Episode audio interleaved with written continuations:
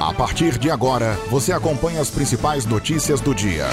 Jornal Brasil Hoje, uma produção Signes Rádio. 28 de agosto de 2023. Essa é a edição 10.399 do JBH, por emissoras católicas ligadas ao setor rádio da Signes Brasil, transmitindo para as cinco regiões do nosso país. Eu sou o Jorge Teles e trago agora alguns destaques desta segunda-feira. Presidente Lula deve bater o martelo sobre as mudanças nos ministérios. ANEEL mantém bandeira verde no mês de setembro. Biblioteca Nacional do Rio recebe versão da Constituição Federal na principal língua falada pelos povos indígenas da Amazônia. Diocese de Petrolina inicia pesquisa para abrir processo de beatificação de Dom Campelo. Esses são alguns dos destaques desta edição. O Jornal Brasil Hoje está no ar. O governo deve enviar o orçamento de 2024 ao Congresso até a próxima quinta-feira, dia 31. A peça vai prever déficit primário zero o marco fiscal projeta que, para o exercício atual, receitas e despesas devem se anular, com banda de tolerância de 0,25% ponto percentual para mais ou menos. Nos cálculos do governo, para atingir a meta, é necessário que a arrecadação federal tenha elevação entre 110 bilhões e 150 bilhões de reais. Desde a apresentação da nova regra, o ministro da Fazenda, Fernando Haddad, admite que o reajuste admite que o ajuste depende do avanço da receita. O Boletim Focus, publicação do Banco Central que divulga medianas de projeções entre economistas do mercado, indica que o déficit será de 0,8% do PIB. O Prisma Fiscal, sistema de coleta de expectativas de mercado gerido pela Fazenda, também prevê resultado negativo de 0,8%. Para zerar o déficit primário, o governo vem propondo o que chama de medidas saneadoras, que incluem a revisão de gastos tributários e a taxação de rendimentos da parcela mais rica da população. O apresentador Fausto Silva passou ontem por um transplante cardíaco, segundo o boletim médico divulgado pelo Hospital Albert Einstein, onde ele está internado desde dia 5 de agosto em São Paulo. De acordo com o hospital, a cirurgia aconteceu com sucesso no início da tarde e durou cerca de duas horas e meia. O apresentador ocupava o segundo lugar na fila de espera por um coração, segundo a Central de Transplante do Estado de São Paulo. A equipe médica do paciente, que ocupava a primeira posição, decidiu pela recusa do órgão e, desta forma, a oferta seguiu para o segundo paciente da seleção, que era o apresentador. Um idoso de 72 anos de idade confessou ter escrito um bilhete com xingamentos e ameaças ao padre Júlio Lancelotti, segundo a Secretaria de Segurança Pública de São Paulo. Em depoimento, o idoso disse que conhece o padre e que não pretendia fazer efetivamente mal a ele, de acordo com a nota da secretaria. O caso foi registrado como injúria e ameaça. O padre disse que vai registrar o caso na polícia e que as ameaças como essa são recorrentes. Uma foto do bilhete com as ameaças foi publicada pelo padre nas redes sociais. A mensagem foi deixada em frente à, paróquia São Miguel Arcanjo, em São Paulo, onde o padre Júlio Lancelotti atua. Na mensagem escrita à mão, o autor chama o sacerdote de defensor dos direitos dos bandidos, petista vagabundo. Além disso, o ameaça de morte, dizendo que seu dia de reinado vai acabar. Vamos falar agora sobre taxas de juros. Entenda como o aumento da taxa nos Estados Unidos pode afetar a economia aqui no Brasil. Reportagem Cadu Macri. As taxas de juros dos Estados Unidos atingiram um patamar de 4,32% ao ano e chegou no mesmo nível de 2007, período que antecedeu a crise econômica que impactou o país e o restante do mundo no ano seguinte. Os Estados Unidos vão passar por um período de recessão econômica em 2024 e a alta na taxa de juros pode refletir na economia do Brasil. O economista Osmar Visibelli explica por que todos os países correm riscos de serem impactados. O Tesouro Norte-Americano é entendido como o título mais seguro para efeito do investidor. Então, o que acontece? O aumento da taxa de juros para um título que oferece, por tradição, uma maior segurança é mais atrativo ao investidor. Então, o dinheiro é drenado para o título da dívida norte-americana, sobrando um volume menor de recursos para os demais países. Os americanos estão subindo a taxa de juros porque existe uma corrida inflacionária nos Estados Unidos. E isso faz com que o dinheiro especulativo do mundo, que poderia buscar outras alternativas, procura a segurança norte-americana. O primeiro reflexo da interferência dos juros americanos no Brasil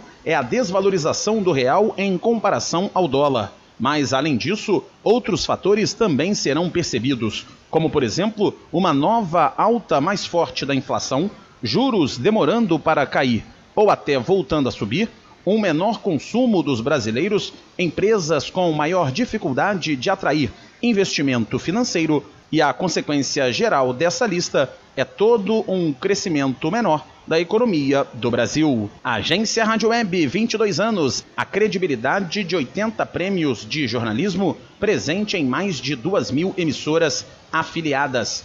Produção e reportagem, Cadu Macri. Mais uma semana de depoimentos na CPI mista dos atos golpistas. Amanhã será ouvido Fábio Augusto Vieira. Ele era o comandante da Polícia Militar do Distrito Federal no dia dos ataques e foi preso no último dia 18, junto com outros seis oficiais em operação da Polícia Federal, acusados de omissão nos ataques. O coronel Fábio Augusto Vieira tinha sido preso em janeiro depois de ter sido exonerado pelo então interventor Ricardo Capelli. Na próxima quinta-feira, dia 31, um dos depoimentos mais aguardados pela oposição e já previsto no plano de trabalho da relatora, a senadora Elisiane Gama, o do coronel Gonçalves Dias, que estava no comando do Gabinete de Segurança Institucional no dia dos ataques e, inclusive, apareceu em imagens dentro do Palácio do Planalto interagindo com vândalos. Em junho, G. Dias prestou depoimento à CPI da Câmara Legislativa do Distrito Federal e negou as acusações de omissão ou conivência. E o presidente Lula chegou na noite de ontem ao Brasil e deve, em breve, bater o martelo sobre as mudanças nos ministérios. Detalhes com a repórter Priscila Mazenotti. Depois de quase uma semana em viagem a três países africanos, África do Sul, Angola e São Tomé e Príncipe, o presidente Lula retorna ao Brasil neste domingo já com uma missão: definir as mudanças na esplanada.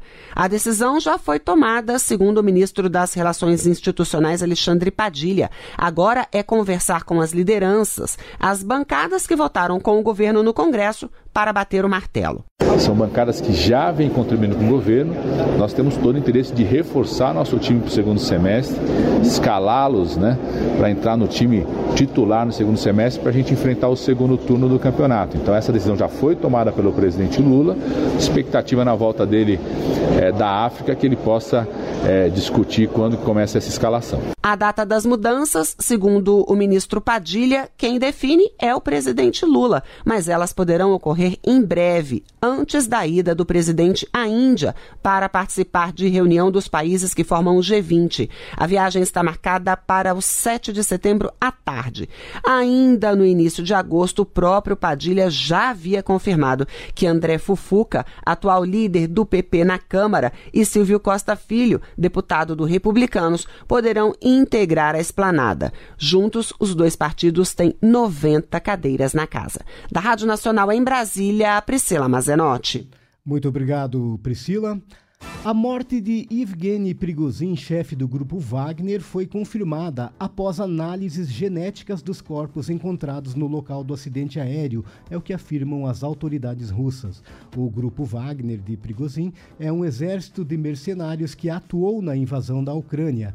Na quarta-feira da semana passada, um jato executivo vinculado ao grupo mercenário caiu. As dez pessoas que estavam na aeronave morreram, de acordo com a investigação.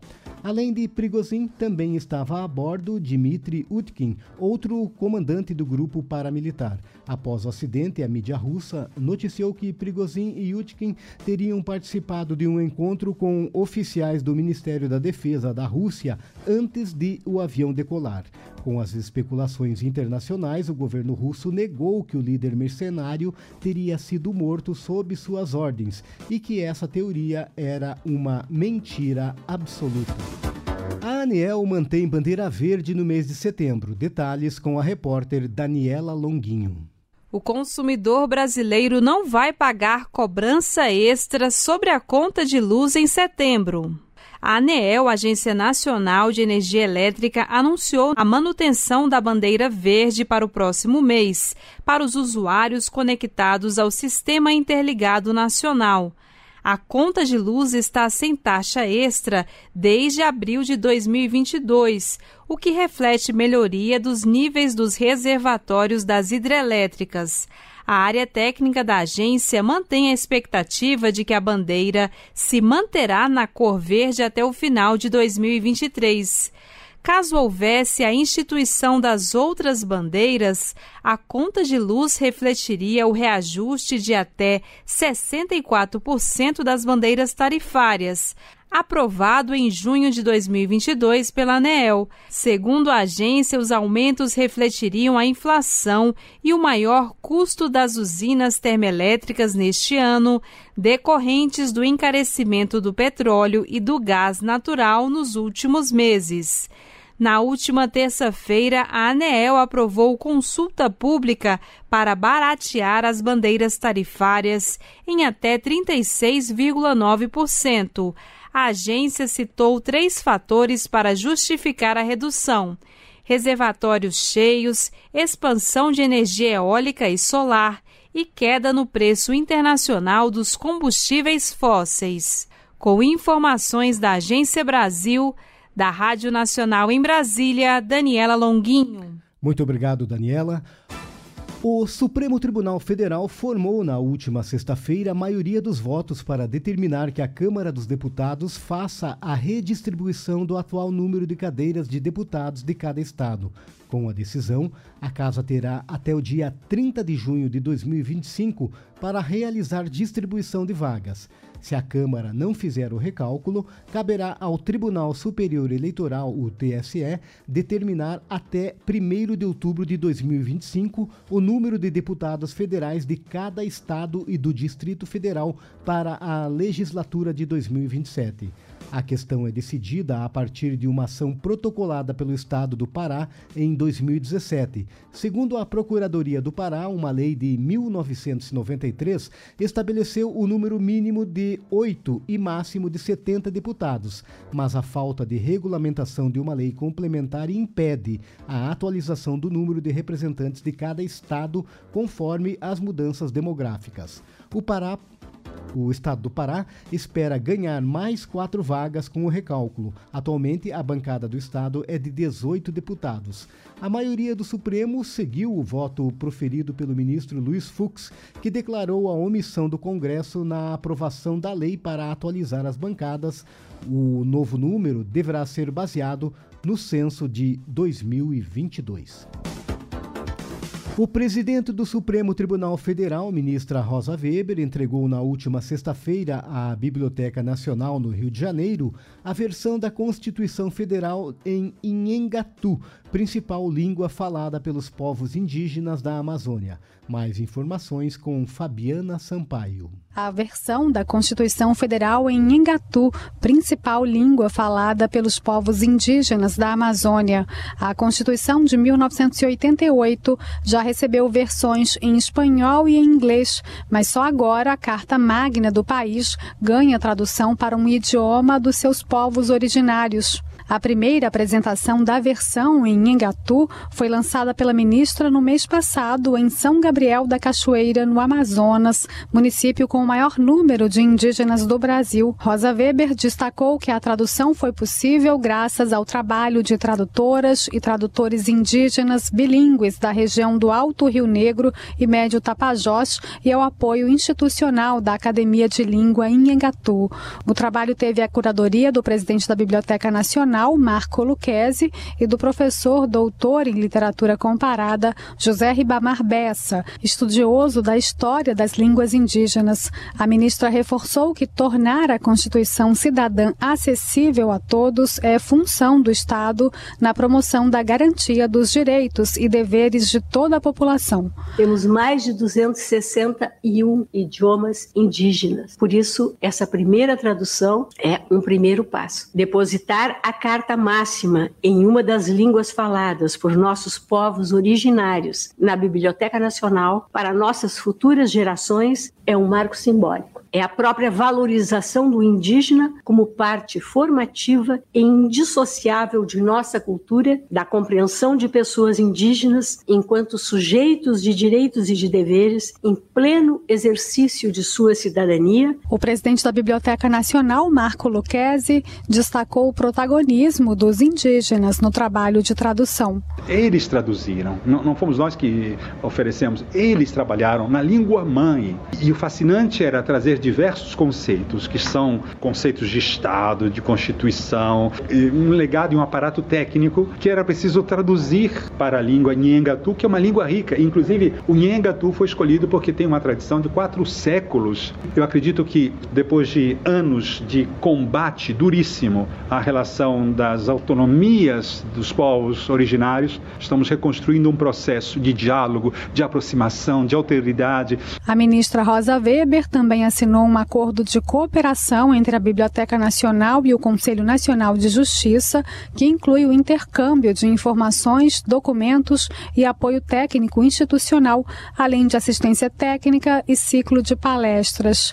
Essa foi a primeira visita de um chefe do Poder Judiciário à biblioteca em um século. A última foi em 1923, quando Hermínio Francisco do Espírito Santo esteve na instituição durante o velório do jurista, jornalista e político Rui Barbosa, um dos responsáveis pela elaboração da Constituição de 1891.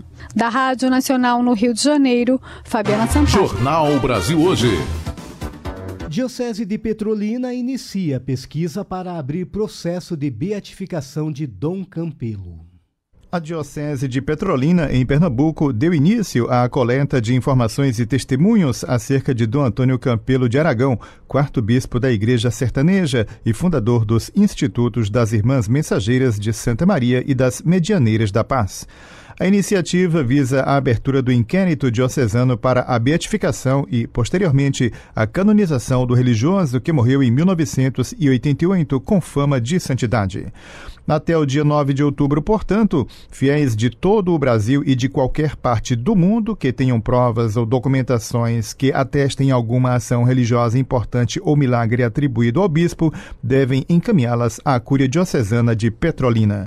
É com muita alegria que nós, no ano centenário da Diocese de Petrolina, temos o privilégio dado por Deus de publicarmos o edital e o decreto para a abertura do processo do servo de Deus, Dom Campelo.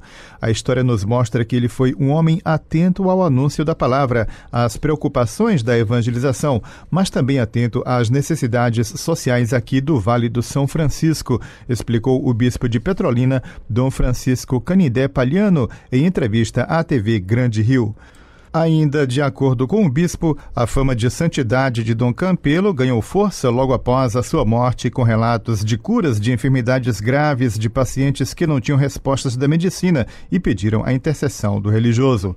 Ao longo de todos esses anos, isso aconteceu. Agora, nós queremos que a Igreja, por meio do Dicastério das Causas dos Santos, possa efetivamente declarar santo aquele que viveu entre nós, Dom Campelo, afirmou Dom Francisco. O postulador da causa de beatificação de Dom Campelo é o doutor Paulo Vilota. O italiano foi responsável pelo processo de canonização de Santa Dulce dos Pobres em 2019 e acompanha outros 50 casos de candidatos brasileiros à honra dos altares. Vilota terá o auxílio das comissões teológicas e histórica que serão apresentadas pela Diocese de Petrolina no dia 30 de setembro às 19 horas, antes da missa solene de abertura oficial do processo de beatificação e canonização de Dom Campelo na Catedral do Sagrado Coração de Jesus Cristo Rei. Nós nos enchemos de alegria porque a semeadura do Evangelho ao longo desses 100 anos está produzindo frutos. Uma igreja centenária que tem a alegria de nos ter como evangelizadores de hoje para suscitar o testemunho de alguém que vai nos dizer que é possível ser santo. É preciso que nos empenhemos que, com Dom Campelo, participe onde quer que esteja, porque Deus nos quer fazendo bem, declarou Dom Francisco. Antônio Campelo de Aragão nasceu no dia 5 de dezembro de 1904 em Garanhuns, Agreste de Pernambuco. Filho de Aurélio Aragão e Enedina Campelo Aragão, ficou órfão de pai aos 10 anos de idade e de mãe aos 13 anos. Com 16 anos, foi estudar no Colégio São Joaquim dos Salesianos, em Freicaneca, Pernambuco. Fez o noviciado em 1927 e concluiu seus estudos filosóficos três anos depois, em Jaboatão dos Guararapes, região metropolitana do Recife. Em 1933, Antônio Campelo foi enviado pela congregação a Turim, na Itália, onde deu entrada no Instituto Internacional Dom Bosco. Foi ordenado padre em 5 de julho de 1936 na Basílica de Maria Auxiliadora pelo cardeal arcebispo de Turim, Maurílio Fossati. De volta ao Brasil, foi professor do Colégio Salesiano de Salvador, na Bahia, onde permaneceu até 1938. Depois, tornou-se diretor do Colégio Padre Inácio Rolim, em Cajazeiras, na Paraíba. Em 1943, passa a dirigir o Colégio Nossa Senhora Auxiliadora, em Aracaju, Sergipe onde ficou por dois anos até ser transferido para o Colégio Salesiano de Fortaleza e tornou-se pároco da paróquia de Nossa Senhora da Piedade, onde construiu as escolas profissionais Dom Bosco, ofício que exerceu até sua nomeação episcopal. Padre Antônio Campelo foi nomeado pelo Papa Pio XII como bispo auxiliar de Cuiabá, no Mato Grosso, no dia 15 de junho de 1950. A sagração episcopal ocorreu na Catedral Metropolitana de Fortaleza em 13 de agosto do mesmo ano, tendo o arcebispo de Cuiabá, Dom Francisco de Aquino Correia, salesiano, como bispo ordenante. A cerimônia também teve a presença do então bispo de Cajazeiras, Dom Luiz do Amaral Mouzinho, e do bispo de Limoeiro do Norte, no Ceará, Dom Aureliano de Matos. Seu lema episcopal era tudo farei pelos eleitos. Em 18 de dezembro de 1956, Dom Antônio Campelo foi nomeado como bispo da Diocese de Petrolina. Como episcopo, participou da primeira e da terceira sessões do Concílio Vaticano II em 1962. Dom Campelo morreu em 10 de setembro de 1988 em Araripina e está sepultado na Catedral Sagrado Coração de Jesus Cristo Rei em Petrolina. Jornal Brasil Hoje. Ponto final em mais uma edição do JBH, que teve nos trabalhos técnicos Dariel Valentim, a apresentação Jorge Teles. Edição foi minha e de Kleber Moleta, produção e geração de conteúdo, setor rádio da Signis Rádio, da Signis Brasil e Rádio Cultura de Guarapuava, no Paraná. A você uma boa semana e nós voltamos amanhã às 7 horas. Signis Rádio, Jornal Brasil Hoje.